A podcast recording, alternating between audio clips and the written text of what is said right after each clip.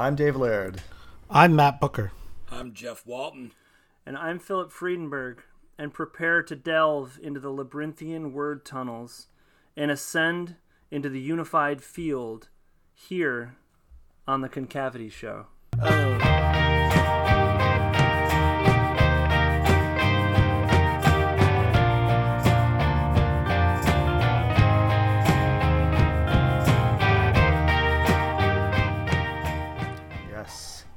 Nailed it. That's a stick right there. Nailed it. First take. First try. Way to go, guys. Well, we're very excited to have Phil and Jeff here on the show for episode 62 of Concavity Show.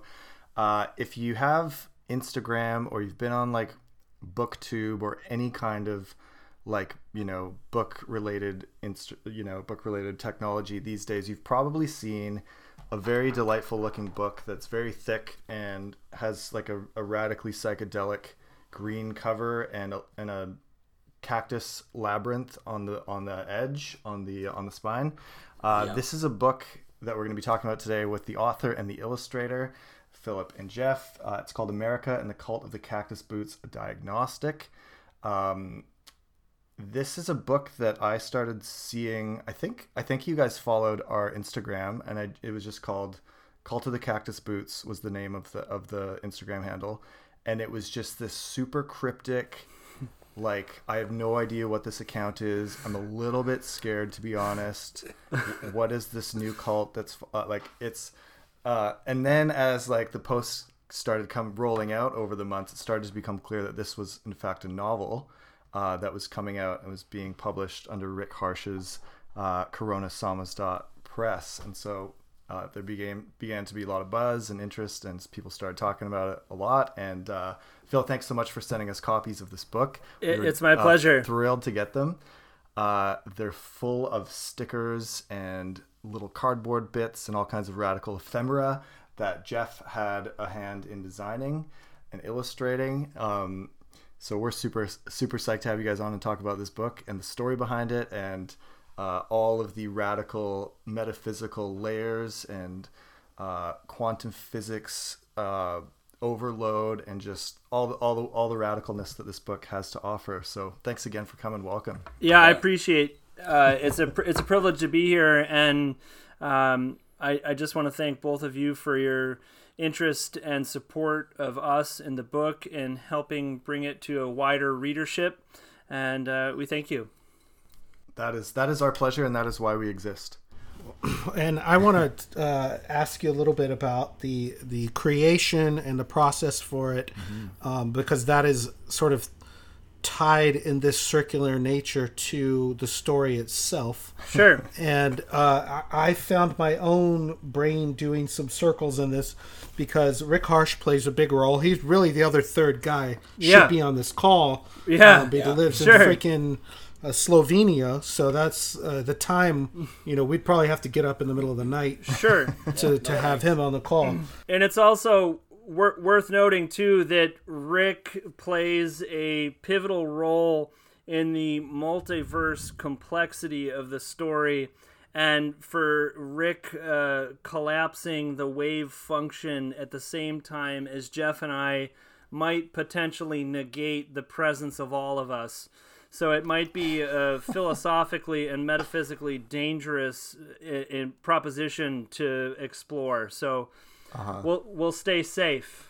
And they might hear transmissions related to this in hour 17 of this conversation later on if you stick around for that. Sure. Once we're in the word tunnels, Right. Yeah. Um, which comes a bit but later. Yeah. for now, I would say the first time I actually heard about Rick Harsh was from our buddy Jim Gauer. Okay. And Jim Gauer, uh, who Dave and I are big fans of, uh, interviewed him to talk about novel explosives, another big uh, explosive word tunnel, uh, word fever of a book itself. That book we discovered from Michael Silverblatt, Okay. who had interviewed Jim Gauer, who later told us that the only reason he was able to get novel explosives published is that he sent the manuscript of it to Steven Moore. Okay. And Steven Moore gave him a great blurb for it, and that was what he was able to um, I don't know, incentivize other people to read it through the Steven Moore blurb.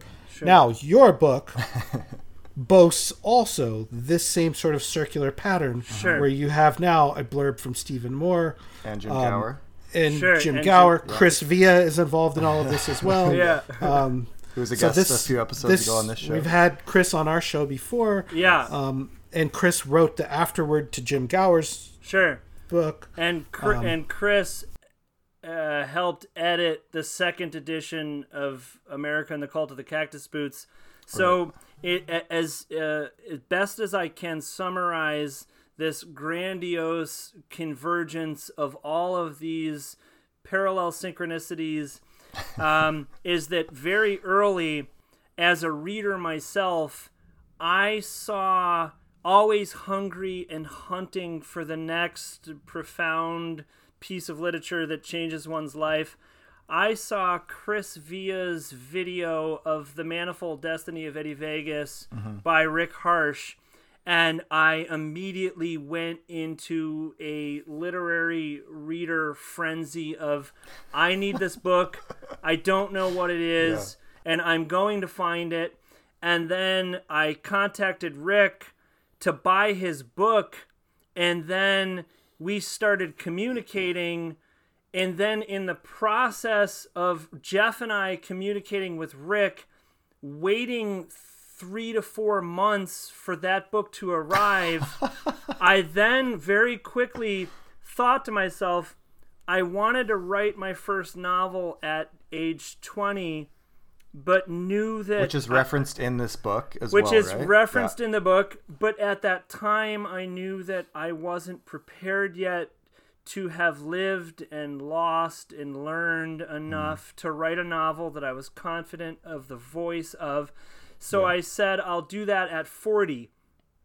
And then in February, I had turned 40, and then I saw, uh, learned about the Rick book through Via. And then we were talking, and then all of a sudden, I said to Jeff, Jeff, I'm talking to this guy in Slovenia, and I ordered his book, and I think I'm going to write a novel about waiting for this book to arrive in the mail. And, And I Je- might be finished it before it arrives because yeah, that's a long wait well, for, yeah, for something and, in the mail. And then, and then Jeff, very casually, we've known each other for 20 years. He said, "Well, if you do that, I'll illustrate it." yeah, So then, just That's to great. to fast forward for a moment, then we are now in this circle of. Well, I said to Rick, Rick, I've got this idea. I have no, I have nothing but an idea. Would you would you bless us with the opportunity to, you know, do you mind if we use you as a character? And I'm going to write about this process. He said, by all means. cool. And then very quickly he said, I would publish it. And I had and I had I had no pages. Then fast forward to we finish the book. Steven Moore is aware of the book, and immediately upon publication, we know we're going to send a copy to Steven. So we eventually get the copy to Steven. Steven's incredibly supportive. It gets to him. Then we get through to Jim Gauer, and Jim and I start to have a correspondence. Then Chris Via takes the book and he goes to Michael Silverblatt, and then Silverblatt now has Cactus Boots. Back I through was wondering if he did. Yeah, Yeah, so it sort of grew out of just this literary desire to be a book. yeah. Well, I hope I hope like you know, COVID permitting and like finances finances permitting, like someday it would be fun to all of us just get together and hang out somewhere. Yeah, yeah. Who knows? I, I've What, already. what possible world could that existed? It exists in the world where we're even together now.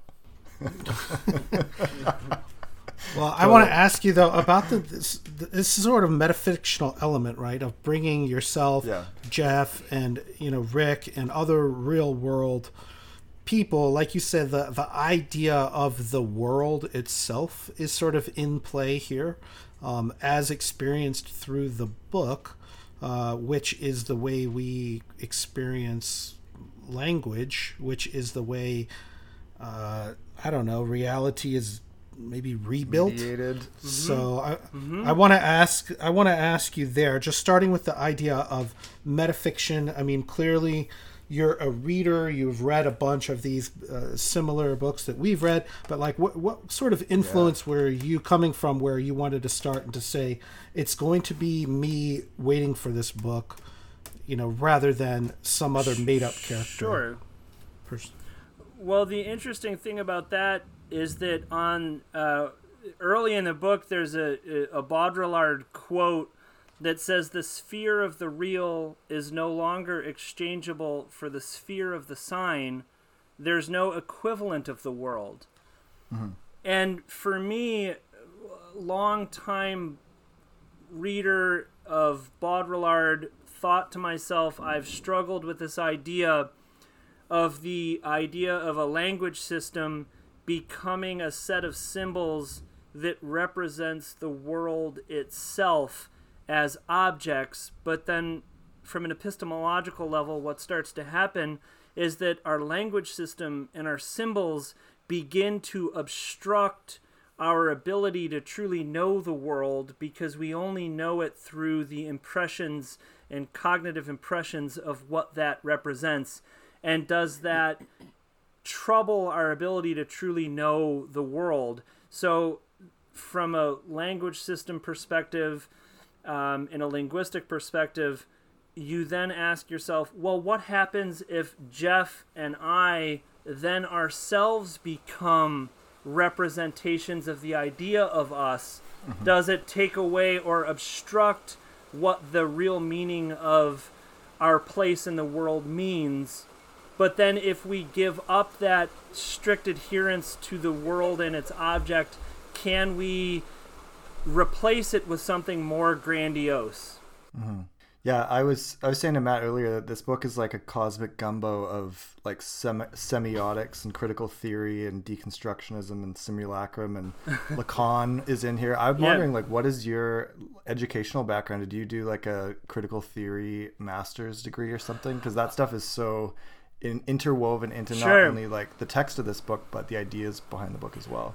I'm uh, content. I appreciate all those references, and for me, my academic background is strictly in neuroscience and psychology. Cool. And a lot of my academic work is actually in neuroscience and human behavior. Hmm. But from the psychology standpoint, of which I have a master's degree in, my critical my critical so. yeah my, my yeah my critical theory is very much um, based in Lacan, and yeah, okay. uh, that's sort of an academic background um, that supports the work of the book.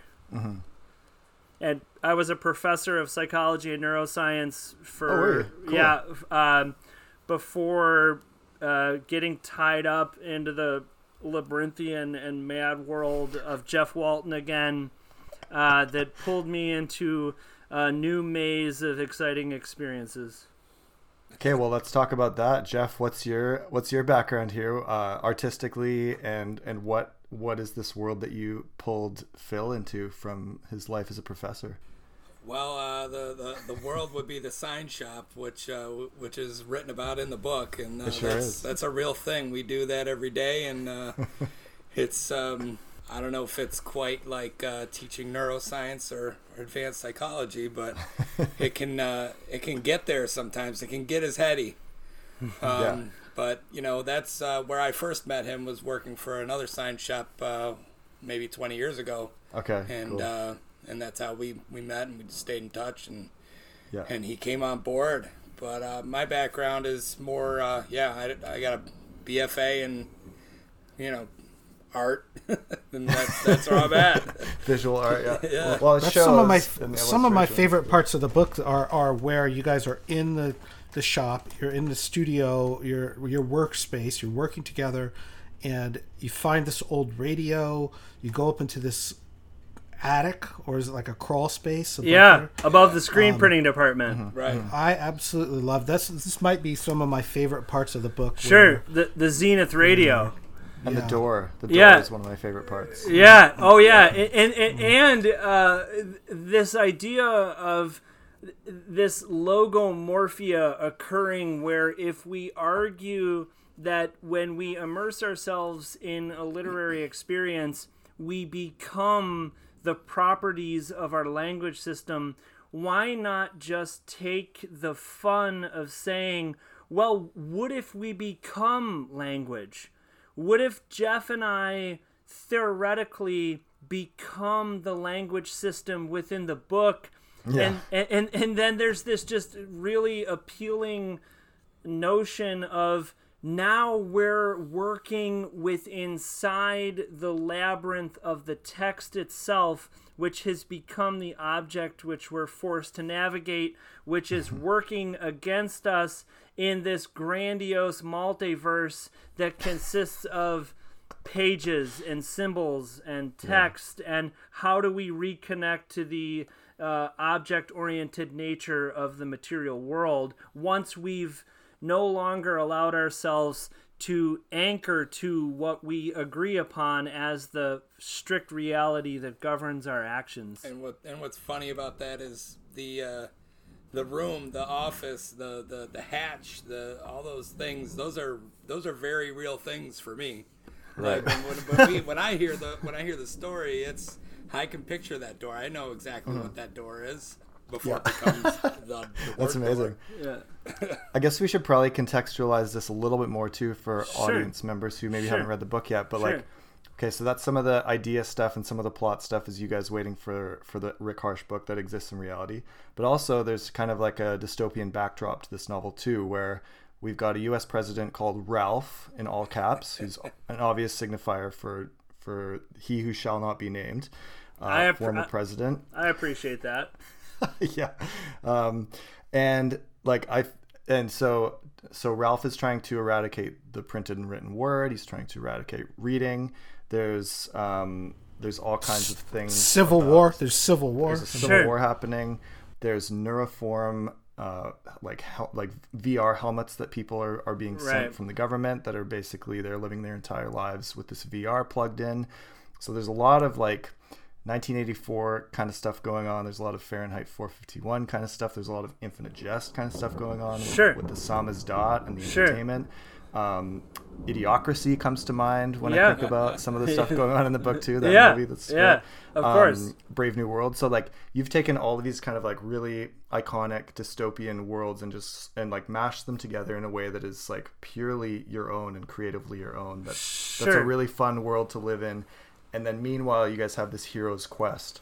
Right. And and the idea truly was to link all of these um, potentially oppressive forces from government and technology Yeah. and replace them with these fictional uh, literary uh, ideologies of neuroform the screen sync 6 the total mm-hmm. information control initiative and have them serve as almost satirical parallels of some of the real existential horrors that I felt sitting at home during a pandemic and, and, and during an administration that was bordering on a form of authoritarian totalitarianism that perceivably threatened the prosperity of the species.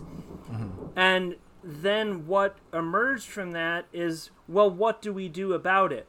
And the two things that emerged were well, we love c- creativity and we love literature, and we argue that the history of the novel is the platform by which we unify the creative consciousness of a resistant body of people that are tired of those oppressive systems.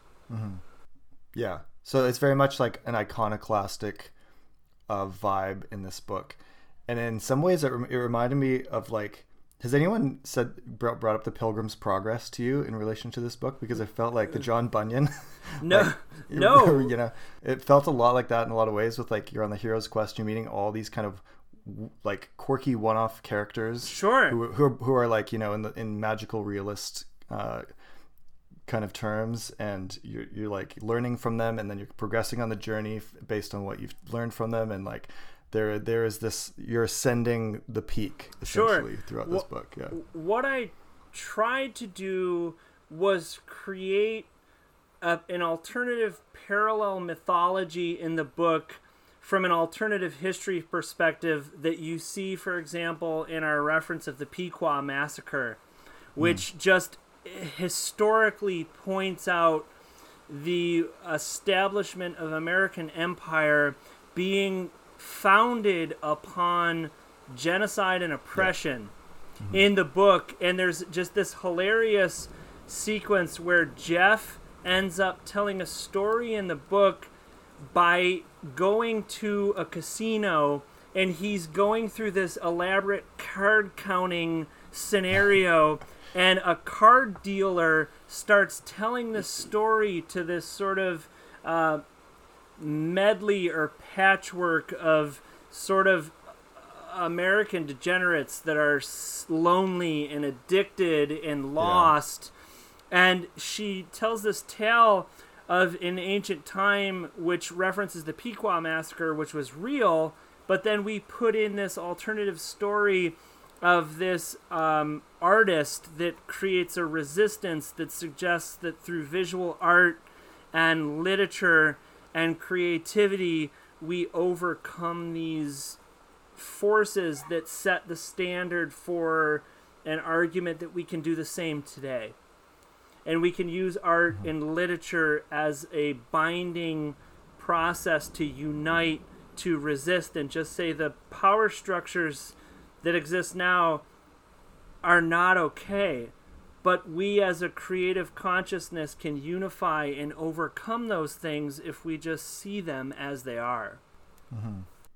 yeah there's a really strong sense in this book of sincerity and of, of the ideas of human connectivity and community and the redemptive power of of humans coming together for like you say like creative purposes and literary purposes um it, like a lot of this stuff reminds me of like what Wallace would say in the Larry McCaffery interview from 1993 sure, sure. you know like um to what extent I'm wondering do you feel that like his ideas or other writers ideas about like the moral function of, of art or of literature influenced you? What are some other writers who you kind of feel like you've really uh, been endeared to about this kind of, you know, idea of literature as like a humanizing redemptive force? My my thought about that is truly one that the sincerity of what we're trying to do is unquestionably rooted in the idea that the book is just the mechanism to communicate a grander idea of propelling a force of creativity and change that is in all of us that we're capable of truly connecting in a way that is grander than the proposed dominant platforms by which we're told that we can use to connect as human beings, which in of themselves are fundamentally isolating and fundamentally uh, counterproductive to our ability to push forward the species into a direction in which we evolve constructively into a world that we feel that we are truly progressing. And i think wallace had a huge influence on me at a very young age. And i think infinite jest in particular was one of the critical moments for me where I realized that the novel is the platform by which we tell this story. And and and we use it almost as an unusual and abstract form of telepathy in the sense that I can sit in isolation and construct these complex ideas and then share them through this tome and then when others interact with that book as object it becomes a consciousness itself which we then move through the text to connect to transcend into this idea of a unified field where there's an abandonment of self and there's an abandonment of our orientation to the traditional oppressive structures of the dominant civil society that we're not necessarily happy with anymore. I want to ask you about that because on one side you've got this consciousness that is in the book, and then on the other hand, the reader is melding their consciousness with what they're getting from the book. But you know, with your background and what what you've written about in the book, I want to ask you about like artificial intelligence um, and the possibility of like neural networking. And do you think, you know, what is the future of human beings being able to actually download like consciousness and then re-upload it back without having to go through a book? Well, Like, can you just think put a microchip in me? well, It would save you like 560, 78 pages of actual reading time, I uh, suppose. Yeah. sure, A- and and You I could just download every book ever, just all of it, just all books ever. Sure. I, I think there's this appealing idea that suggests that even in the romantic idea of the four of us talking now, we're sort of flirting with the idea of exploring the potential of what is the uh, net gain of the four of us potentially dissolving the materialist connection to the self and saying what would we be capable of if we used something like a piece of literature or a piece of text to serve as a gateway to move forth to ascend through a book through a series of word tunnels that represent the collective consciousness of every story ever told to achieve a sense of um, uh, unrulable freedom. And and that's kind of what my real thought of what the novel is capable of because I read a book and you read a book and Jeff reads a book and we share some collective mind space that we mm-hmm. travel to and we and, and I'm arguing in America in the cult of the cactus boots a diagnostic that there is a potential for us to share something that's bigger than our differences. Mm-hmm. Yeah, and that subtitle, like it's so it's it's those words colon a diagnostic, which to me is like I have I have like a moral thing to say about the state of the world here. Sure. And I and maybe something to offer about how we fix that or how we get out of this mess that we're in. Sure.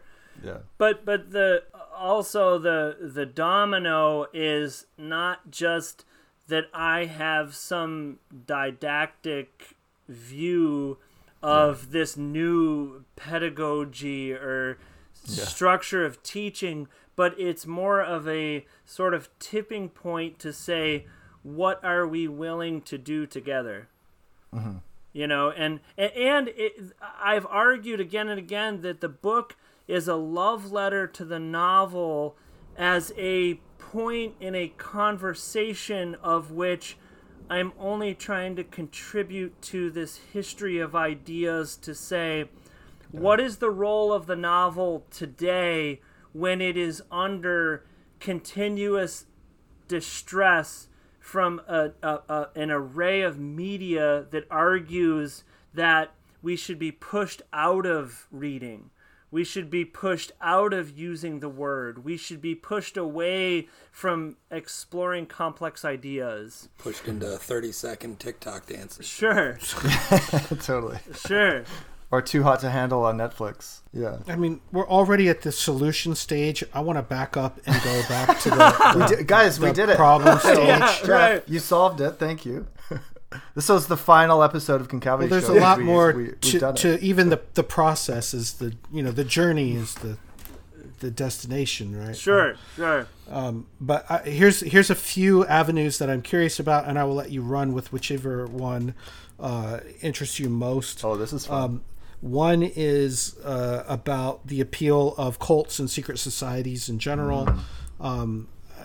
I don't know if you've listened to everything I've ever recorded and published online, but I, I, I, ha- um, I haven't listened to everything Okay. you've ever recorded, but the Total Information Control Initiative has provided me have. with a transcript of everything you've ever thought. Thank, thank you. Yeah. Uh, well, from that, you would know that I am. I do share this uh, interest in secret societies, and I myself am 32nd degree Scottish Rite Mason through uh, some Freemasonry references in the book, uh, but that's one of our oldest secret societies. But Hermeticism in general, I want to get your ideas on where there's this idea that, you know, only not just smart people, but people who have hidden this knowledge away, and that could be. Um, you know, government secrets in general. That if there if there were such a technology that could actually solve these big problems, the government would actually own it and control it uh, which Sure. is also a conspiracy theory, and it's like it's either one or the other. Um, but but I wanted to just Right. a- ask you about the appeal or the interest and the the direction of where you wanted to go with these topics. Uh, the whole theoretical thread of the cult concept is deeply rooted in a lifelong fascination with hidden knowledge, but putting it into a position where we say that the dominant power structures are not the only systems that have the authority to position themselves to uh, move and and uh, share sacred knowledge. And the idea of the book was that the cult of the cactus boots is unquestionably the unification of a group of readers of the book that use the text as a process to say, we are creating an alternative secret history by which we will use creativity and create this new meta paradigm in the theoretical idea of the David Miller esque notion of saying, maybe we connect to this Alfred Jarry idea of pataphysics and we begin to superimpose this new idea of what the world can be. And why don't we, for example, start with sports? It seems like ironing. yeah, there, there, there's this thread. Extreme ironing. Yeah, there's this thread through our culture of well, what do people bind their social contacts within? And it seems that it's commonly this default sports idea. So in the book, there's this idea of extreme competitive ironing, where if we're going to experiment with this vision of a new America, why don't we start with sports? And why don't we look at this idea of what if we imagined a new world? What if we imagined a new society? And literature is the only thing that we can do to experiment with these ideas. So I, I, I think a lot of the book is trying to theorize new looks at what a new utopian world would be. So there's this funny element of using sports in the book to start that conversation. and it is very funny. It's one of my favorite passages of the book, and and it like you just like take your time giving lots of examples of hilarious forms of extreme competitive ironing that I was just like laughing my ass off the whole time. It's great. And I want you guys to know too that this book had the potential to be 2000 pages if someone didn't punch me and say you need to stop writing competitive ironing sections. I, I loved it, and I, for one, I'm really good at ironing, and I feel like I would have done well Yeah. in this future. Oh, yeah. Uh, I love ironing. I'm really good at it. As and hornets are like stinging your eyeballs, Yeah, and your yeah, feet are yeah. plunging in lava. No stuff like problem. that, man. I'm prepared. There was also this part in the competitive ironing where I got into researching the physics of what happens when you iron clothing and from a particle level up what what what is happening? And then all of a sudden I went through this sort of absurd radical because no one is telling me not to uh, look at what would happen if for example there was this net outside of the earth that collected incoming information that moved outward from the big bang to ironers all over the world today? What would it look like if we tried to stop sort of deionizing energy in fabric And I, at that point, I thought, boy, I think I'm onto something with this book because if you can connect the uh, evolution of the Big Bang throughout the history of the universe into your iron at home, there's possibly connections in the world that we don't know of yet that are frightening in many ways to suggest that from a particle physics perspective to panpsychism to irons the world is one infinite multiverse and the book plays with those ideas.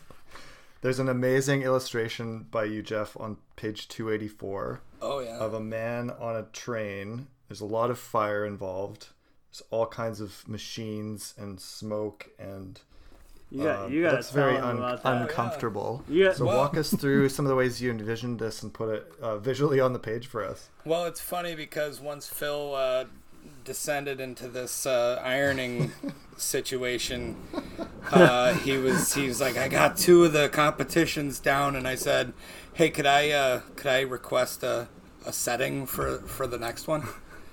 because I actually uh, grew up in New Hampshire, so I actually rode that particular train. Okay. And uh, it was kind of a nod to my, my family because we all were on the same train together. So I'm, I'm super intimate with the uh, New Hampshire Mount Washington Cog Railway. That is a that is a quick note that I have to say, for the credit of who Jeff Walton is who in many cases our connection over 20 years if we didn't share that the book wouldn't be what it is and in many, and I want everyone to know that every illustration in the book except for the one that you're asking about mm-hmm. Jeff would illustrate simply from me coming into work the next day and giving him a, a completely maniacal verbal cliff note of Jeff last night I wrote this thing and if you could just draw this and there's these bovines and they're connected to a neuroform thing and they're in an underground hut and he would go draw it perfectly. This was the only illustration that Je- that I sent Jeff like the the 10 pages and said here you can read it and illustrate it. Right prior to oh, wow. uh, prior to all the typesetting that we did this was that was the only section that i was allowed to physically have and read to myself. Amazing. And the rest was just all based on the, the verbal descriptions right him just putting me wow, on blast in the morning before i even had my coffee you know just that's like actually nuts because some of these are incredibly involved like the page 343 illustration of the like the machine that's spitting out the pages that's got a pyramid and crystals and all kinds of Egyptian characters on it and stuff. That's yeah. the Orgone um, fiction generator. Yeah, yeah. So like you just he just told you about that yeah, like well, out loud uh, verbally and you're just like okay I can envision that yeah as, okay. as you can tell he it's can amazing. get he can get pretty descriptive at times sure so, yeah uh, you know so he'd come in and put me on blast with all these uh, details and that I, I would just have the vision in my head and I'd go down I'd go home and I'd sketch it out awesome. and then then finalize it but yeah it's that this this was such a fun project uh, just because of our talk about Ivan. Now, the, I, I just want to yeah, say, let's... for example, in this sequence, uh, for people that don't know anything about what we're talking about, there's there, there's reference in the book about a novel that I wanted to write when I was 20 called The Museum of General Ideas. And the theory in the book is that on September 11th, 2001, when the Twin Towers were attacked, my hands disappeared and I was no longer able to write the book, so I had to stop. And then there's a portion where my missing hands become the narrator of the book. Uh-huh. And then it ties into a character from my first unfinished novel called The Museum of General Ideas, which appears in The Cult of the Cactus Boots. A character from that book comes into this book and starts to argue to the narrator of the book, Philip Friedenberg, why have you abandoned us? Why have you left us in this unfinished manuscript and we're just this collection of words? Can you please come back and let us into your book or finish us? And he's an invisible character who's a hallucinating invisible ethnobotanist who is an extreme competitive ironer. And from the 20 years that I stopped writing my first novel to writing America and the Cult of the Cactus Boots, he went on to occupy his time as an extreme competitive ironer. While he waited patiently for me to write this novel, but he was also invisible. So Jeff had to deal from a visual standpoint. How do you have this invisible character manifest? and I'll I'll let you pick up. Yeah, that's that. You know, you use the smoke. You know, just uh, what was the Chevy Chase movie, right? I don't know. Yeah, it was. Uh, it was a it was a challenge. I, I probably put the most effort into that particular drawing, just decoding, Okay, yeah. decoding all the paragraphs, and uh, you know, Yeah. What was some? He had all those bandages on his head. Like what was the Chevy Chase? Oh yeah. Do you remember that? Yeah. He had like these bandages. He was invisible. Yeah, yeah. Right. And Right. what was the? Was uh, it the Invisible Man? Uh, yeah, that's the Invisible Man. Invisible Man. Oh, I. I also value the idea that the four of us are probably rid- absurd cinephiles, and rather than pay tribute to like some Jean Luc Godard reference, where Let's talk about like Chevy let's Chase. talk about Fletch, you know. Love it. I'm a big fan. Uh, I should say for the people at home too. It looks like there's like a bad thunderstorm where you are uh, in Buffalo. Yeah, you guys are getting it's a kind lot of of eerie, lightning but- behind you. yeah, a lot of action. It's awesome. Well, I also just want to say too that Jeff and I are actually currently located inside the novel America and the Cult of the Cactus Boot, a diagnostic, and I appreciate a reference to some idea of Buffalo, but mm-hmm. as Manfred Freeman would say in the book, he there's a in the book there's a scholar of the book America and the Cult of the Cactus Boots that appears, and he suggests that Philip Friedenberg and Jeff Walton don't exist outside of the book and hmm. we're still wrestling with the idea of whether or not that theoretical line of critical theory is true or not. I certainly do. I love that. And and Matt and Dave, I want you both to know that on the record, as hard as I can publicly declare that the one central reason that there is reference to a tesseract in the book is an unexcusable nod to my fourth grade self becoming obsessed with books and reading when I read A Wrinkle in Time for the for the first Oh, okay, time yeah. and and and connected the tesseract and and I thought I used to skip my lunches as a fourth grader with teacher Mrs. Warmis in my Catholic school St. Martin's to sit with her and say, "Can you help me understand this book more?" And I remember focusing on the tesseract and it was just a this subtle nod in Cactus Boots to a tesseract in the vanished Wisconsin is kind of a nod to what is the most important moment in my literary awakening, which hmm. oddly occurred in grade four. That's pretty early. I like that.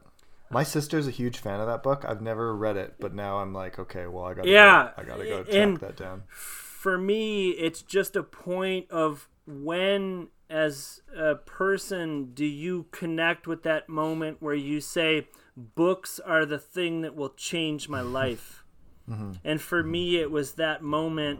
So I I wanted to build something into the uh, narrative Heroes Quest plot arc of the book is about Philip and Jeff wanting to write a book and get it published and then they move through this labyrinthian structure of a book itself around a consciousness of readers that start to influence their progress. And that was sort of the appealing idea. And for me I had never read a novel before where I thought, what would happen if there's a moment in a novel where the reader of the novel becomes the protagonist of the novel that they're reading and they themselves will solve the hero's quest plot arc? Mm-hmm. Yeah, I mean, choose your own adventure books do that in like a very um, less metafictional way than that, I guess. Sure, sure, they give you some agency when you're reading, is what I mean. sure. Yes. A- But it's a very different thing. I think I can honestly say that this is the most metafictional book I've ever read. I uh, by by quite a long shot actually. So if you're like me and you love metafiction and you love self-referential stuff and you love uh, really interesting typeface and um, and illustrations and all kinds of things that I'm sure were a nightmare to typeset. Um, I'm curious about some of the more um, problematic elements of that for you guys in this process, or was it okay? Was it fairly seamless? Or there's nothing okay about it. Other uh, no, there, okay, no, that's what I was expecting. No, and and, and truly, I, I I want to put it on record that if Jeff Walton didn't exist, America and the Cult of the Cactus Boots, a diagnostic, doesn't exist. And Jeff and I just have had a creative relationship for 20 years where yeah. he's so endearingly accepting to the insanity that I push on him and just say, oh, "Well, you need to come over and we need to typeset this novel." And and he goes, "I've never typeset a novel." And I was like, "Well, I've got this f- sprawling 180,000 page f- book and and you you need to come over and we need to do it in 2 weeks." And and and really th- there's a work ethic to this where we just there was a relentlessness to saying we're making yeah. a book and and I, I would just like Jeff to yeah. talk about that process because he totally. he had never, none of us have ever done this, you know. And yeah, my you know my wife edited the book, I wrote the book.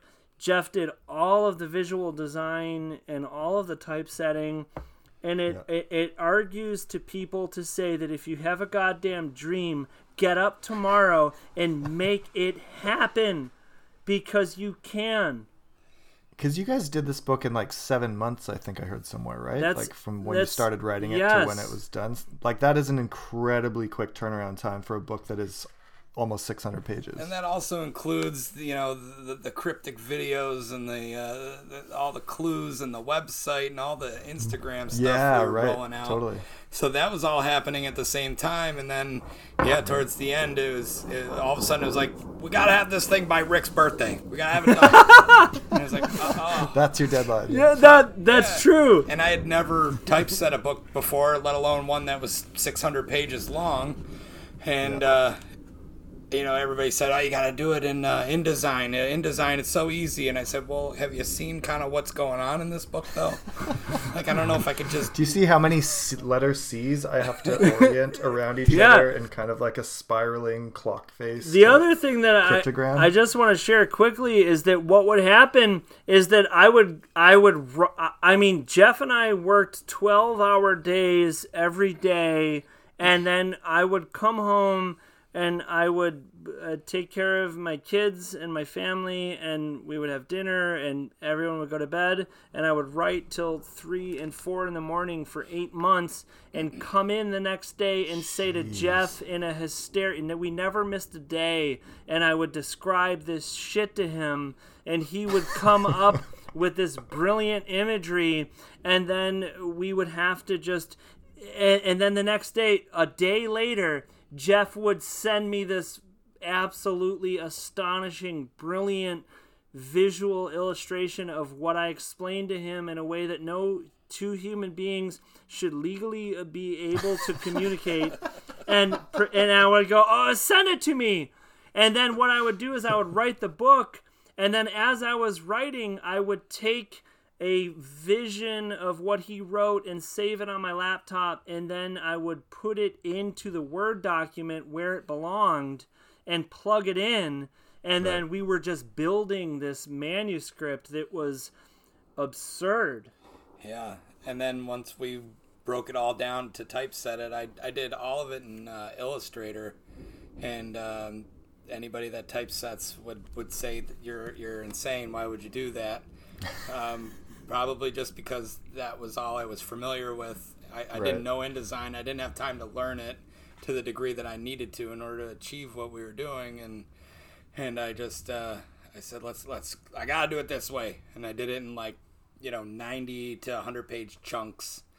Yeah, and probably yeah. our publisher or uh, the printer was probably you know beside herself. But what are you gonna do? That's how we had to do it. How many um how many unique asset images are there in the book? I didn't count them, but That, that would be a fun exercise. I thought, I thought it was like 91, 93 or something like that. Yeah. Okay.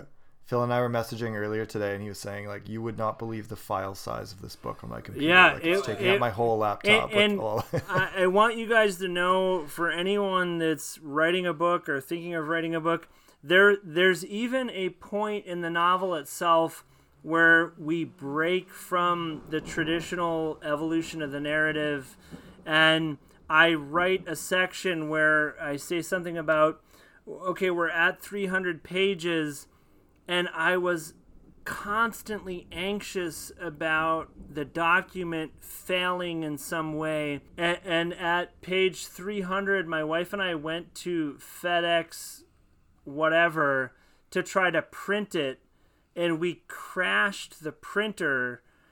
And and I and I had like the novel on a thumb drive, and it was 300 pages, and I was like, if I don't print this, this novel's gonna vanish and the total information control initiative is gonna is gonna win and, and and i remember like looking at a kid that worked at fedex that came up to me and was like what are you guys trying to do and i was like i'm, I'm trying to print a novel i got 300 pages of a novel and i gotta print it and it didn't work and i came home and i was like jeff the file like won't print at kinkos and he's like yeah gosh. he's like because you've got you know 15 huge illustrations in a word file oh yeah. you know and uh i guess was- you can't do that It was definitely pushing. That's a couple great story. I love point. that. But i How many backups do you have? Like how many like Oh my- external oh hard my- drives I- do you have all this stuff I- on? Like I- would be so paranoid. I want you to know that what started to happen quickly was that on the laptop that we're talking on now, I wrote the whole novel, and then Jeff would make illustrations, and then I would save it, and I would drag and drop it into the manuscript. And there, I, I have in this house four working printed documents of what the novel was from page 300 to 500 to 600 to 760 um, and i was constantly under this uh, excessive anxiety of what happens if this thing disappears Did you have like a, a USB stick or like external hard drive in like a bank vault, like locked up, fireproof? Like well we had we had two and it was we would like and truly i want to express my technological my technological ignorance of i would save it on the computer and then save it on a thumb drive and then save it on a hard drive and it would be like four in the morning and i would wake my wife up and be like uh, heather i'm done for the night can you save it and, and, and, and I would need another human being to come in and sort of say, okay, this is really happening, and, and we've got it, and I saved it, and you're okay, go to bed. it's like having a newborn infant where, you know, my wife's like, okay, I need you to like get up and change the baby and then give it to me at four in the morning and then I'll feed it. And it's like it's like you're you're helping this living organism uh, like exist and flourish together kind of sounds like a very collaborative project not only the two of you guys but with heather and with rick and It was, it was, it's very cool it was, I was writing, Jeff was illustrating, Heather was editing and saving, and we were working parenting and and- and parenting and and and truly, um, it, it wouldn't be possible without this loving network of people that believed in an idea, and unquestionably, I have a truly far from pretentious romantic idea that someone reads this book and they come out the other side and say, if these people were able to make this, I am going to set this book down and I'm going to make my dangerous creative idea become a reality tomorrow because I'm not okay with the shape of the world today. That's beautiful. I love that. Uh, I think you've you've accomplished that. All you and your whole team. Um, we're we're thrilled to be able to have you on as guests and to talk about this book and, and get it out to more and more folks. Um, at this point, Matt, do you want to talk about any of your favorite parts of the book, or what were some what were some of your favorite highlights? Comedic, philosophical. Sure. No, I have a few questions actually yeah. related to some details of some stuff. Um, for people who haven't read the book, uh, can you just start out by telling us what is a cactus boot and talk about cactuses for a minute? Maybe about the desert symbolism, um, the appeal of the cactus in general. Um, just for someone who doesn't know, you know. It, it's a wonderful question, and the whole idea of a cactus boot is that there was this idea early on that the the the, the cactus boot concept was that it meant nothing.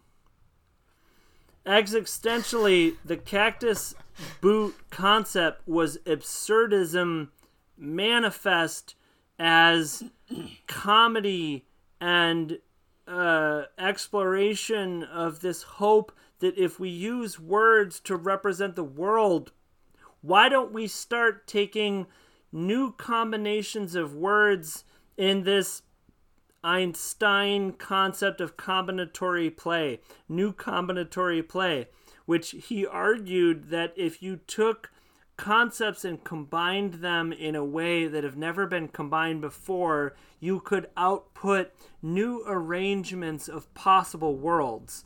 So, a cactus boot in the beginning was nothing more than a statement of these are things that we don't know that have been combined before, but why don't we start to play as a civilization and a species of investing in our language systems to come up with new combination of words to to come up with expressions of new possible worlds. And the whole entire book from an artistic, creative, literary standpoint is an argument to say, let's begin with using words to come up with ways to newly represent an idea of the world that is possible yet alternative. But then there's a point in the book where one of the most emotional emotionally challenging points and I told Jeff I was writing the book and I was like Jeff and I don't want to spoil anything but I said last night something happened in the book where the cactus boot concept became literal and it's the emotional turning point of the book where I need readers to know that we are not safe and that we are all always under a certain amount of risk. And I, I wanted people, and there's even a point in the book where we say we want the reader to be believe that we're in jeopardy and that Jeff and I are willing in the book to die for what we believe in. And that comes well, I, through. I think that part about combining words uh, really appeals to anyone who writes or has created anything. Um, George Carlin had a bit about that of uh, like saying a sentence that had never been said before. Um, and Carlin, starting with a C, Cult, the cactus boots. There's a lot of alliteration, the power of the letter C here. Um, right, and right. That, that, that comes across uh, visually as well as, um, you know, in the written form. Was there anything in particular that drew you to that? Those ideas of exploring representation of a, a, language system where we are constantly overwhelmed with information that if we're not active participants in the process of deconstructing what it means we use this idea in the book of word fever where we use mm-hmm. the the narrator uses an orgone fiction generator to produce the the text of the book we say that what happens if our language system deconstructs to the point that we no longer have anchor to material representation, are we then, in a sense, as creative agents exercising free will, able to use those same systems to imagine a new possible world. And that's what the book uses on a level of linguistics and semiotics is saying if we just use the same construct but apply it to a new creative meta paradigm, can we possibly argue that there's new types of worlds imaginable? And what happens is that awakening occurs in the book where we suggest that it evolves and then the participation of the readers observing the text structure itself sort of on a quantum mechanical level collapses the wave function of the book you're holding itself to say that once we observe it it becomes alive. Now see to me a lot of that information um, we see controlled. We've mentioned 1984, Infinite Jest, some other uh, books that actually have futuristic uh, or near futuristic systems of government. Mm-hmm. And, you know, the Total Information Control Initiative in the book um, sort of weaponizes this in a way, but also there's a misinformation aspect to it as well that we see in our current world where the the weaponization of information is is to control people through propaganda.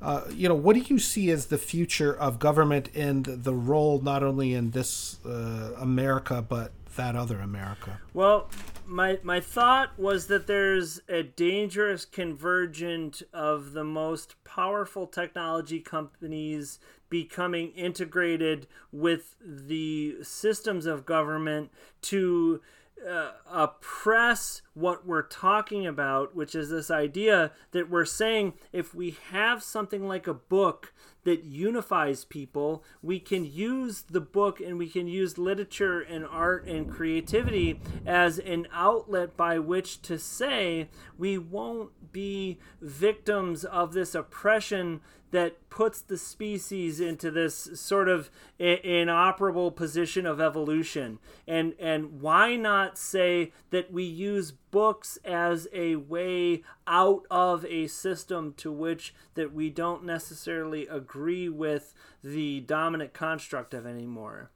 And um, that's the ultimate hope is that the book is a process of enlightenment to say that readers when reading a text l- allow the thinking mind to possibly flirt with this idea of a unified field where we dissolve the self through the work of art to become something bigger and more unified that is the catalyst to move beyond the system that we're no longer complacent in accepting its irregularities with. It's like a like literature as a way to make us more fully human. Sure, or make us almost potentially able to transcend the things that make us too human be, too, be, yeah, because our binding to our humanity is one yeah. that constantly seeks for an appetite of control and direction. Right. Okay. Right. I, I got you. So is it kind of a post-human element to sure. to what this book is doing? Maybe. Sure. Okay. Sure. Yeah. And, and the book itself becomes the transhumanist movement beyond the paradigm. And then I sort of tried to use David Miller's idea of a creative meta paradigm in his book, The Philosophy of Creativity, to say, well, isn't the movement into a new ascension of the conscious experience human creativity? Mm. And and readers themselves by using books to learn discover and grow have that as an access point to new levels of heightened consciousness in which we radically catapult ourselves beyond the material uh, confines of our limitation i guess.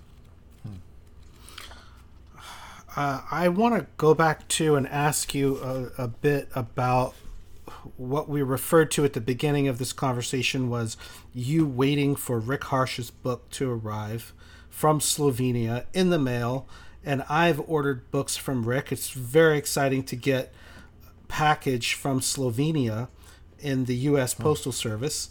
Um, and in that book, you mentioned the story about Jeff and the casino. Um, in the book, Manifold Destiny of Eddie Vegas by Rick Harsch, which plays a role in this book, there's plenty of, of gambling, Vegas, poker. Um, do you want to explain one how what it was like to get Manifold Destiny of Eddie Vegas when you did get it and read it, and what parts of it uh, resonated most with you, and then how did those, you know, translate into this book? Well, I, I think in some regard, what Rick Harsch's book, The Manifold Destiny of Eddie Vegas, served as is this uh, keystone criterion moment in any reader's desire to say, I'm looking for insight into what the human experience is, and I use literature as a process by which I get closer to that uh, understanding. And for me, that book was symbolic of that process of I'm looking for a connection to know what other human beings, readers, and writers are using uh, literature for as a way to say, how do we express ourselves as a species uh, using books as a way to communicate this idea of how do we find meaning and how do we find our connection to one another through those meanings? And then saying okay well now let's pivot to say that we agree that books are the mechanism by which we get access to those ideas. And then all of a sudden well what would happen if I can then link to an entire grand cosmological network of this conscious epistemology of readers and thinkers and artists that say, let's all connect through books. I'm on the hmm. other side of the page that you're on the other side of the page of, and he or she or they are on the other side of the page of, and we tear that down and say, what if we're all in the same book looking for the same thing, and we start to use that as the unifying principle that which we say we're bigger than the systems that control us?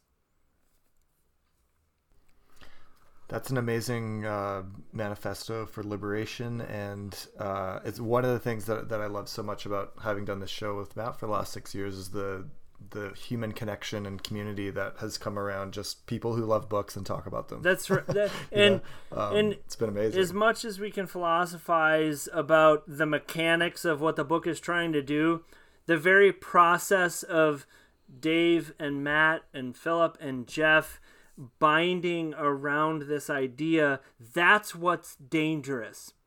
And the book is the access point which we enter into an, a, a, position in history where we say we're going to dare to talk about big ideas and the very process of us talking about big ideas and using literature as that mechanism or that springboard is which is most threatening to the power systems well, and for us, you know, the literature as a sort of overarching theme or even as a genre or as a term you know is is tough because I, I feel like I'm way more interested in books by Philip Friedenberg, Rick Harsch, Jim Gauer than like you know, there's a new Franzen book out or there's Murakami. You know, like you don't need me to go tell you to read Ulysses sure. and Moby Dick. Like those are great works of art, but like if I meet someone who's like, "Oh, I love literature," you know, I've read um, Moby Dick. I say, "Well, I love Moby Dick. We can sit and talk about it." Yeah. But if you tell me you've read America and the Cult of the Cactus Boots, well, that's not just literature to me. That's like you are in a cult. Sure, like sure. we are, Yeah. right? We are in a small Right. cult. And, and, and, and, and Dave and Matt, I truly value the two of you even connecting with that because I, I as genuinely as I can mean it is I, Jeff and I have packed every page in this book with an energy that is about saying we're just using a book as a platform to say that you and I have the same intrinsic desires to feel at home in ourselves and in the world. And we all agree that, in some regard, it's perpetually terrifying to be floating through the universe on a big, dark, black rock in nothingness. Sure. And if we don't find a way to say that we mean the same thing in love and compassion and community, we're not doing it for the right reason. And and, and there's some some some of romance of saying we're we're we're we're profoundly troubled by the fact that we're some sentient conscious cognitively processing information organism that is not uh, willing to just accept the fact that we're on a rock in the universe moving towards some nothingness so why don't we combine to say let's make the best of our time mm-hmm. Yeah. Well, that's that's beautifully put, and that comes through the novel so well. And not only does it have all these, you know, beautiful redemptive things to say, it's just a great, great deal of fun to read as well. And and we could tell one thing, you know, I felt like this from the very beginning too, is, or maybe halfway through the book of like how much um, fun. Like you know, we we've talked a little bit about the the ironing stuff, which to me, I I mean this is a total compliment. Reminded me of what some of my favorite parts of John Hodgman's books, yeah. um, where he has this great part about competitive like beard trimming and all the different types of shears required for trimming certain hairstyles of beards. yeah, yeah. Uh, same right. here. And he has, you know, 700 different hobo names. And there's some of his that kind of like humor also in this book, but also just you know that kind of buzz that you're on right now where i feel like we could sit and talk about this sure. till 4 a.m and you could sit and write about it like that does come through in the book whereas often books that are labored over and and edited to death often just feel you know that they've got the life cut out of right. them whereas the, the the life is in here clearly no ideas were off the table. If you're like, yeah. we're going to do this on the page, you know, as a piece of art or as, you know, to communicate in whatever wild ways, did you have any ideas that didn't you weren't able to translate into the book? Um I I really have to say that there weren't there there were no ideas that were ever off the table the the only real thing that I, I kept saying to a few people that loved and supported us through the whole thing was like I kind of was saying at some point I kept referring to it as a flight and I, I, I would say okay I feel like I'm in the descent and I need to land this thing back on the ground. And and to be quite to be quite honest I I I never thought the book would end. And yeah, th- there there was no point where I wanted to stop other than the reason then I thought, well, I guess every book that I've ever read ends, so I guess I'm writing a book and I guess it has to end.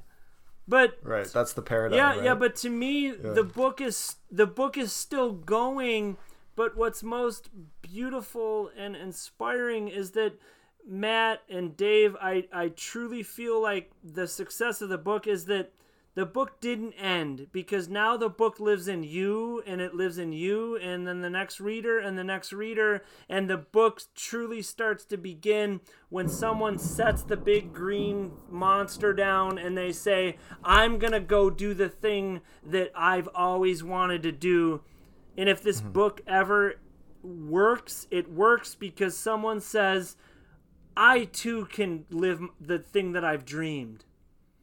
And that's what good art should do is make some, if, yeah. if you're a good galvanize if you're a good plumber or you're a good hockey player or you're a good painter or a graphic designer or a novelist or you're a train engineer if you go into it inspired and you feel alive then your art has succeeded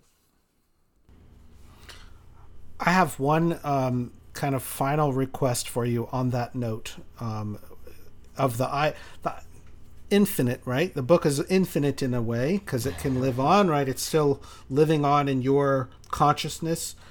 We're in this word tunnel with you right here. What I would like you to do is to take the book, open it to a random page, and just read from just flip the book open and read Ran- random sample. Yeah. yeah just pick a just wherever you flip it open to read us for about five minutes Page 218. I call out to the reader. Are you there? Are you still listening? Are you still reading inquisitively along? Do you still hear the sound of my voice in your mind? I hope that I have not caught you voyeuristically off guard by breaking through the text into your mind to speak for a moment directly to you as you dare to dive deeper into me, as you dare to dive deeper into the book, curiously navigating the precariousness and newness of it all, as the turbulence and beauty of your own daily life sits on hold in the background, peeking in at you just outside of the small four walls of this book that you currently are holding, begging you no longer to put on hold your ride on the subway, your lunch break, your feet up on the couch, your electric bill due in two days, your sick grandmother, your next day off, your grocery list, your worries about work, your love for your family, your month late rent, your weight, your diet, your style, your exercise strategy, your credit debt your fleeting levels of happiness, your dreams, your hopes, your growing older, your noisy neighbor, your president, your politics, your sense of missing out, your regrets, your past, your future, your own death, your anxieties and fears, your outfit choice, your Freudian slips, your bad haircut, your rejection, your boss, and all of the infinitely crippling worries that you carry with you every day. Please know that these will all be overcome. As you continue to read the book, I, the author, ancient as a singular new member of the cult of the cactus boots, and by the end of this book, you, along with yourself, Jeff, and Rick, will ascend into the unified field. Thank you for coming along on the ride. Free yourself from the burden of yesterday, free yourself from the burden of tomorrow, and come alive in the one and only infinite here and now. Join the cult of the cactus boots, and all of those things shall be washed away. Forever and That's ever. it. Amen. amen I remember reading that section specifically and feeling really overwhelmed emotionally. Uh, Like that whole litany of lists about the, the things that you love and hope and family and, and your own death and, and failures and sadness, all that stuff. I was just like, I think I remember almost tearing up at that part, just being like, man, that articulates the human consciousness and experience in a really profound and poignant way. And, and Dave, the thing is, is that there is this unescapable unity that you and me and every mm-hmm. other reader feel when we know that we're all sharing the same existential responsibility to say we can be crippled by these things or we can be united and we can together come to a new realization that we are all uh, readers in the cult of the cactus boots. and and that ascent Beauty. to the unified field is actually illustrated on page 535 yeah, that's right. this is one of my favorite pages and i want to ask how this was done uh, jeff how the hell did you do this oh, uh, yeah, yeah. That, uh, I just took a screenshot of that for future reference for our listeners. yeah, f- uh, what was it, 583 you said? So 535 There it is. Yeah, that was, um, you know, uh, what Phil and I were talking about the book, and, you know, he's just doing all these outlandish things, breaking rules, and, you know, I said, well, in my illustration, I, I kind of want to. I kind of want to break a rule. I, you know, let's do something that hasn't been done. Let's let's let's do that. So he gave me that chunk of text at the top. Some I added, and then uh, and then it just goes in, and and, And we, the, the text letters like melt into the image. right. So um, I guess for people that can't see what we're doing here, it's it, the text actually turns into the uh, into the artwork. That's and right, then yeah. there's a series of uh, illustrations by uh, Gunther Albatross Plato and uh, Oh, yeah, okay. his descent into, um, you know, into madness, I guess you could call it. And, um, and Jeff- that was a lot of fun doing that particular first uh, slide of that. Jeff and I always talked about Right. that as being the centerfold of the book. Like like it's some Oh, yeah. literary playboy. Yeah. totally. That's a great Well, way to it, it. it's tough. It's tough to say. It's tough to say who what the actual centerfold is because you also have those uh, glorious renderings of irons in there too. There Uh, Oh, yeah. There- Those- and the stickers of irons yeah, too. there, yeah. there's also a section in the book that Jeff very brilliantly uh, illustrated a genetic uh, expression of what barley would look like. And there's a beer recipe Oh, in the book that Jeff is a brewer and and, and has uh, brewed beers. And we said, well, what if we make a, a, a brew in the book, but it has human chromosomes in it? and there's this section where we're inside the Rick Harsch cortex, and we meet this character that to get us out of a word fever, he has to dump all of these antiques on us. And uh, there's a section where Jeff brilliantly illustrates barley turning into human DNA. That reminds me of a beer that I think Rogue Brewery in Portland made. That it had the the brewer's um, beard Yeah. um, like cultures the in it. Yeast they harvested from his uh, Yeah, beard. his beard I yeast. actually had that beer when I was in Portland. Yeah, did you?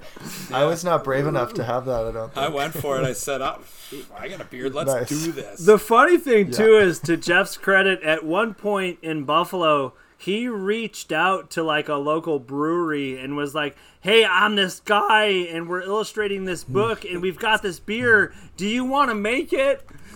And uh, you know, Can we call it Lust Suds yeah, Ultra yeah, Peace as yeah, it's Lust Suds, Lust Suds yeah, Ultra. I might try again in a little bit once uh, once we see where this thing goes. But I also Amazing. reached out to a, a pickle company to see if they would pickle cactuses for us, but uh, Oh, they denied that me. would be an- Boo. That would be an amazing piece of merchandise that you could sell Jeff and at I the, at the book tour. Jeff and I straddle a fine line that delineates the observation of us as either in crazy people or, or creative people, and we're sort of unforgiving in where that line is. Yeah. Sure. Probably the most disturbing um, image in the book to me has got to be this one. The Rick, Rick Harsch homunculus. yeah. The homunculus Rick Harsch Yeah. being worn in the baby carrier, the baby Bjorn. That's pretty Carrier. nuts. There's also the one of the of on page 318 of the cowboy man with his eyes being completely like melted out of his eye yeah, sockets yeah. and, th- like, with that, the cattle that prod. was also just a sort of thing of Jeff.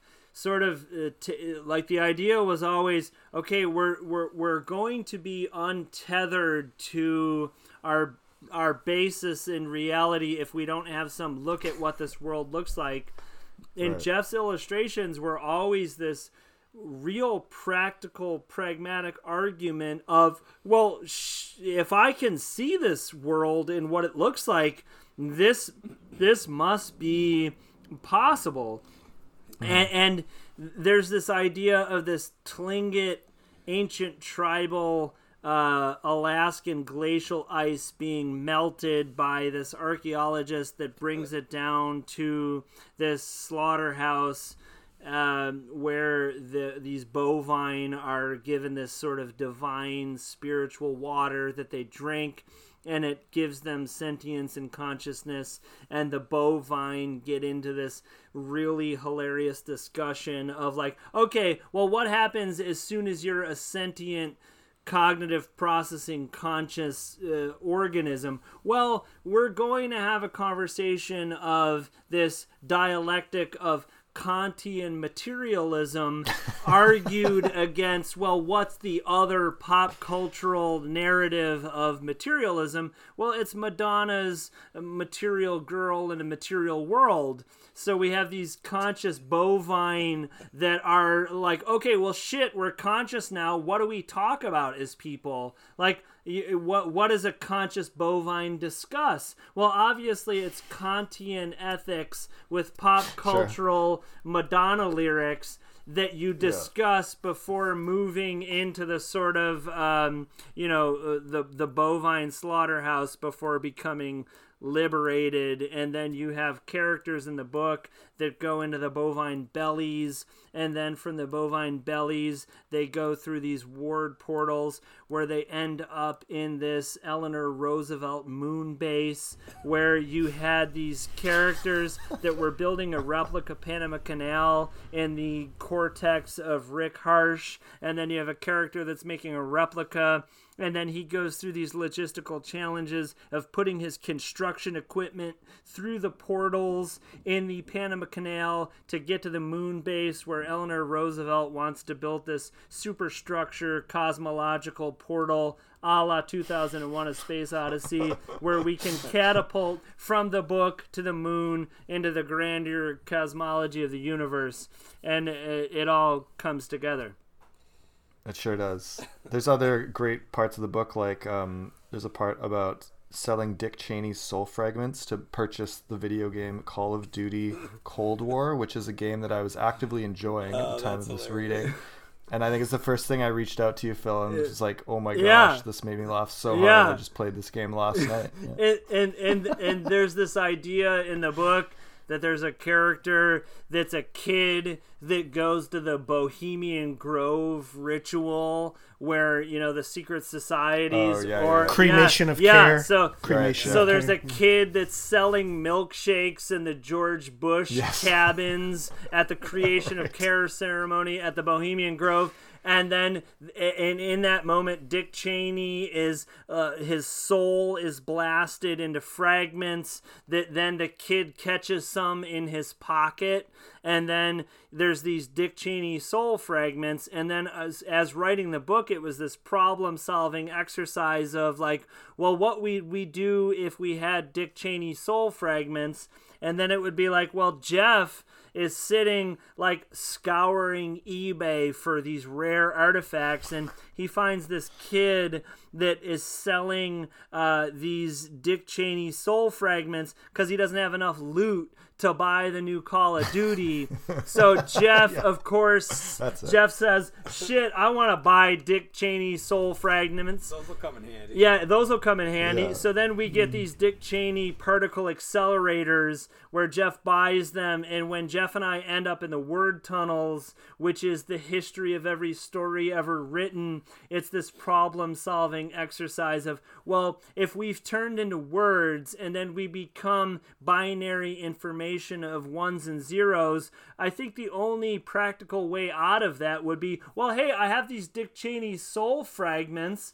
Why don't I put them through the particle accelerator and put them over our eyes, and we could turn binary information back into a language system, and then we'll just be able to work our way back through the world of the book. Yeah, and the uh, suitcase. It's that easy. Right, The right. suitcase to store those fragments cost way more than the fragments. right, right. And, and, and, then there's this, just this sort of funny thing of like Jeff and I are like just real normal people in the world and, but then we had this idea of like books can be used to create new propositions about like well what would we do if we were really in this scenario and we had to get from hey we want to write a book to we met this author and this author is going to publish our book. And then the whole genesis of the idea was i said to jeff like what if I wrote this book about like me and you try to publish a book and then we meet this Rick Harsch guy and he sends us on this odyssey and then we meet this philosopher David Miller and then we end up in South America and we meet these Macaulay Culkin faced shamans that send us to a portal that lets us go to the other side of the universe. That'd be a good idea, right? Of course. Uh, and Je- and Jeff is like, It works. Draw it. Jeff's like, yeah, I'd like to draw I want that. to try it. well, this, these, and many other wonders in store for uh, for future readers of America and the Cult of the Cactus Boots, a diagnostic. Uh, Jeff, Phil, do you guys have any f- sort of final thoughts as we as we wind down this portion of the conversation? Well, um, I was You want to talk about like the catharsis of what it's felt like to finish this thing and like have it out in the world Yeah. and see people engage with it and read yeah. it. The, Um, the biggest thing is really just this incredible feeling to say that I'm no different than every other reader in the community that's trying to connect with the book that propels them into a new path uh, of discovery. And really, the book is a love letter to the novel, it's a love letter to readers, and it's really just a. Um, argument to say that while the novel theoretically in many cases as a media is constantly under attack in the new pop culture short attention span theater i just am trying to say reading is super fucking fun and you should read books and you should talk about big ideas and you should take risks and you should love one another and connect on deep and scary ways and the the, the novel is the way that we do it I love that. That's that's Uh, that's what we're here right for. did we talk about the book yet Wait, I didn't hit record. Yeah. Let's start over. Hold yeah on. Hold on. Hold on. yeah Uh, no, I, I want to thank you guys sincerely for taking time out tonight to be here, and uh, I want to plug uh, your Instagram, Cult of the Cactus Boots. I think is the handle. Phil, your Eraserhead Dad is your Instagram handle. yeah I, i'm a Which I watched Eraserhead recently for the first time. Kind of semi-inspired by that. Like, oh yeah, I got, I still got to watch Eraserhead. Eraserhead, Lynch's self-proclaimed most spiritual film Yeah. that he will not elaborate on why. Um, and I did. The fun thing for me is my wife and I recently watched Eraserhead with my ten year old daughter, and I, and, yeah, and I and I felt I, I felt like I- I feel like I'm parenting effectively. Uh, Sure. and the funny thing What is that film if not uh, a model of parenthood? there, right? there's an yeah, Eraserhead dad. Um, for another time, if you if we ever do this again, uh, please ask me to tell you the story of me sending America and the Cult of the Cactus Boots a diagnostic to David Lynch's house and ho- Oh, and how and why that happened. But uh, okay. a- another time. I yeah, I want to hear Yeah. that. uh, Jeff, you are matter underscore interacting on Instagram. Yeah, uh, plenty of. So lots of your illustrations and art are there as well, so people can check out more of your work. yeah, which is great. a lot of uh, just uh, loose doodles and, and fun on there for sure. yeah, some of the stuff related to this book is on there as Yep. well. Um, so check those out. Um, you guys have both done some interviews sort of recently um, that people can check out if they want more around this book. Uh, you can check out um, everyone who reads. Yeah, uh, is is is a is Noah. He has a channel called on YouTube called Everyone Who Reads It Must Converse. Yeah. Hey, Noah. It's obviously a great Flannery O'Connor. Twist. yeah.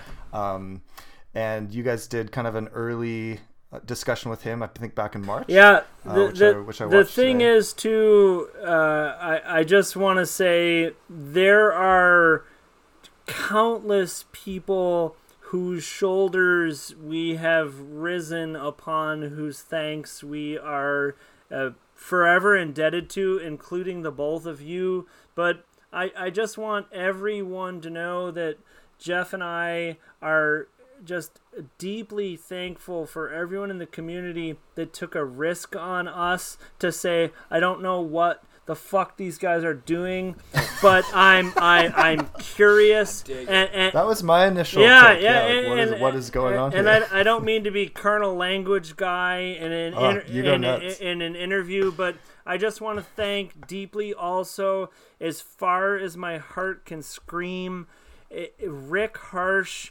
forever till the day that we are no longer here believed in Jeff and I from the very first day that we said we are crazy people that have a crazy idea. And he said I believe in you both. And I want to thank my wife Heather and I want to thank Jeff's wife Erica and I want to thank Noah Clemens from everyone who reads. I want to thank Matt and Dave from Great Concavity. I want to thank Jim Gauer. I want to thank Steven Moore. I want to deeply thank Chris Via, who none of mm-hmm. this would be possible without. I want to thank Michael Silverblatt. I want to thank Chad Post, Will Evans. I want to thank every reader on Instagram and Facebook and ScreenSync 6 that said the, th- these people are doing something and I, I want to be a part of it because this book is for everyone that is not Philip Friedenberg and Jeff Walton. It's for readers and it's for creators and it's for people that, as we said in the film network, I'm sick and tired and I, you know, I'm not going to take it anymore. And mm-hmm. we wanted we Yeah. want to use literature to connect. That's great. Well, Chris Via, speaking of, Yeah. has an incredible video review of this book that he gets into like a lot of the really deep philosophy, uh, semiotic stuff and critical theory stuff. Um, so if you are are a person who's into like the novel of ideas, check out Chris Via's video. We'll link to it in the show notes of this as well. Sure. Uh, he talks for 35, 40 minutes just about the ideas of this novel. Um, so it was great to. I watched that Yeah, today yeah, yeah. And then talking to you guys about it and like we explored tons of different Sure. territory from what chris did and there's going to be people who are going to explore a whole nother it- series of thoughts about it in in other contexts as, As well, it so- says on the back of the book, the best synopsis that uh, that I can share about the book is, as it says, "America and the Cult of the Cactus Boots: A Diagnostic explores philosophy, neuroscience, totalitarianism, alchemy, technology, psychology, cosmology, psychedelia." Politics, physics, mystery, adventure, absurdism, poetry, and literature within an obscured hero's quest plot arc. And Totally. it's a book of ideas that are for people that uh, love books, and it's about books, and it's uh, it's trying to push the novel into a new generation where we say that books are how we talk about big ideas. yeah That's Okay, awesome. okay. Final question. How can someone buy the book? i was just going to ask that Yeah, too. uh, nailed it nailed it Matt. Very simple at this point. If you want to buy the book, it's 20 euros, and all you have to do is use PayPal and send an email to rick.harsch at gmail.com and say you'd like to buy a copy of the book and uh, send your address, and we'll get that in the mail to you. do you have a four month guarantee Uh, for the, arrivals the mail has been uh, very quick lately. Hey, all right. Glad to hear that. Um, so a little bit of housekeeping. Uh, Matt, you and I were recently on a podcast called 30 Minutes, uh, more or less, with Maestro and the Doc. Um, these are two guys named Anthony and Glenn out of the US who have done a podcast about reading through Infinite Jest. Uh, and they, they talk about 70, 80 pages at a time. They had us on recently for their very last episode to talk about the last 80 pages of the book. Uh, we had a blast doing that with them. Um, if you haven't seen it around Instagram or Twitter, you can check that out. We'll link to it in the show notes if you want to listen to that conversation. Uh, we want to thank those guys for having us on. It was a blast. It was a blast also to just read Infinite Jest again, like a big Yeah. chunk of it. It's been really about four years that. since the last time I did. So like, we got to talk about Gately. We got to talk about the freezing sand. Uh, there's all kinds of beautiful moments in there um, that we enjoyed a lot. Uh, we got a few new patrons uh, in the last month, so we'd like to thank S. Francis Fuller so much for for joining the team and supporting the show. Steven! Uh, our friend Yeah. Steve Fuller. Steve, that's right. Steve Fuller's been a Um, big part of this. Yeah, I think I've seen that. I've seen that in some of your stuff. Uh, we want to thank Bowen Dunnan as well, who's a longtime listener, and uh, the guy who gave us donated those Enter the Aardvark extra copies that we just recently did a contest for. So thank you so much, Bowen. And we want to thank Niels Heibels as well uh, for joining, for supporting what we do. We so appreciate it. Uh, Matt, where can people find us online? Concavity Show at Instagram and Twitter. And also, you can email us concavityshow at gmail. Uh, we love getting emails. We have three or four in the queue right now, Dave, of people I need to write back who have written into us. So Yeah, keep fun, writing fun to weekend us. for emails. Yeah, we've had a bunch of good good emails coming in, so we like those. Send us some more emails. Absolutely.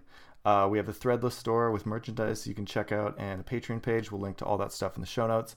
Um, Phil and Jeff, thank you so much for your time tonight. It was such a pleasure talking to you. It was so much fun. I had a feeling this conversation was going to be one of the most con- most fun conversations we were ever going to have on this show, and like my expectations were completely blown out of the water. So Uh, yeah. thank you both so much for I- your I- time. this was I, great. I thank you guys both, and it's been a highlight since I've I've followed you guys since even before writing a book, and um, Oh, awesome. I- it's been deeply meaningful for us, and uh, I even felt an ex you know extra sense of excitement too with your last episode with Steve Erickson, uh, who's an author that I've read and deeply admire, and what Yeah. the two of you do to share uh, love of books and love of literature uh, is deeply inspiring, and we're thankful to both of you for even considering us to have this conversation tonight.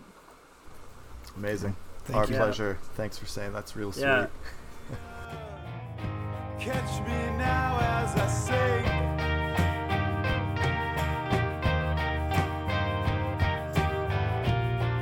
Into darkness, I thought to be extinct. Jeff, how are you doing? What's going on with you? I'm hanging in there. Good That man. was uh, we were just talking about it, but uh, yeah, I was at work probably about an hour and a half ago, and uh, took a little break, had a little dinner, and here we are All right. Cool. at the printing shop.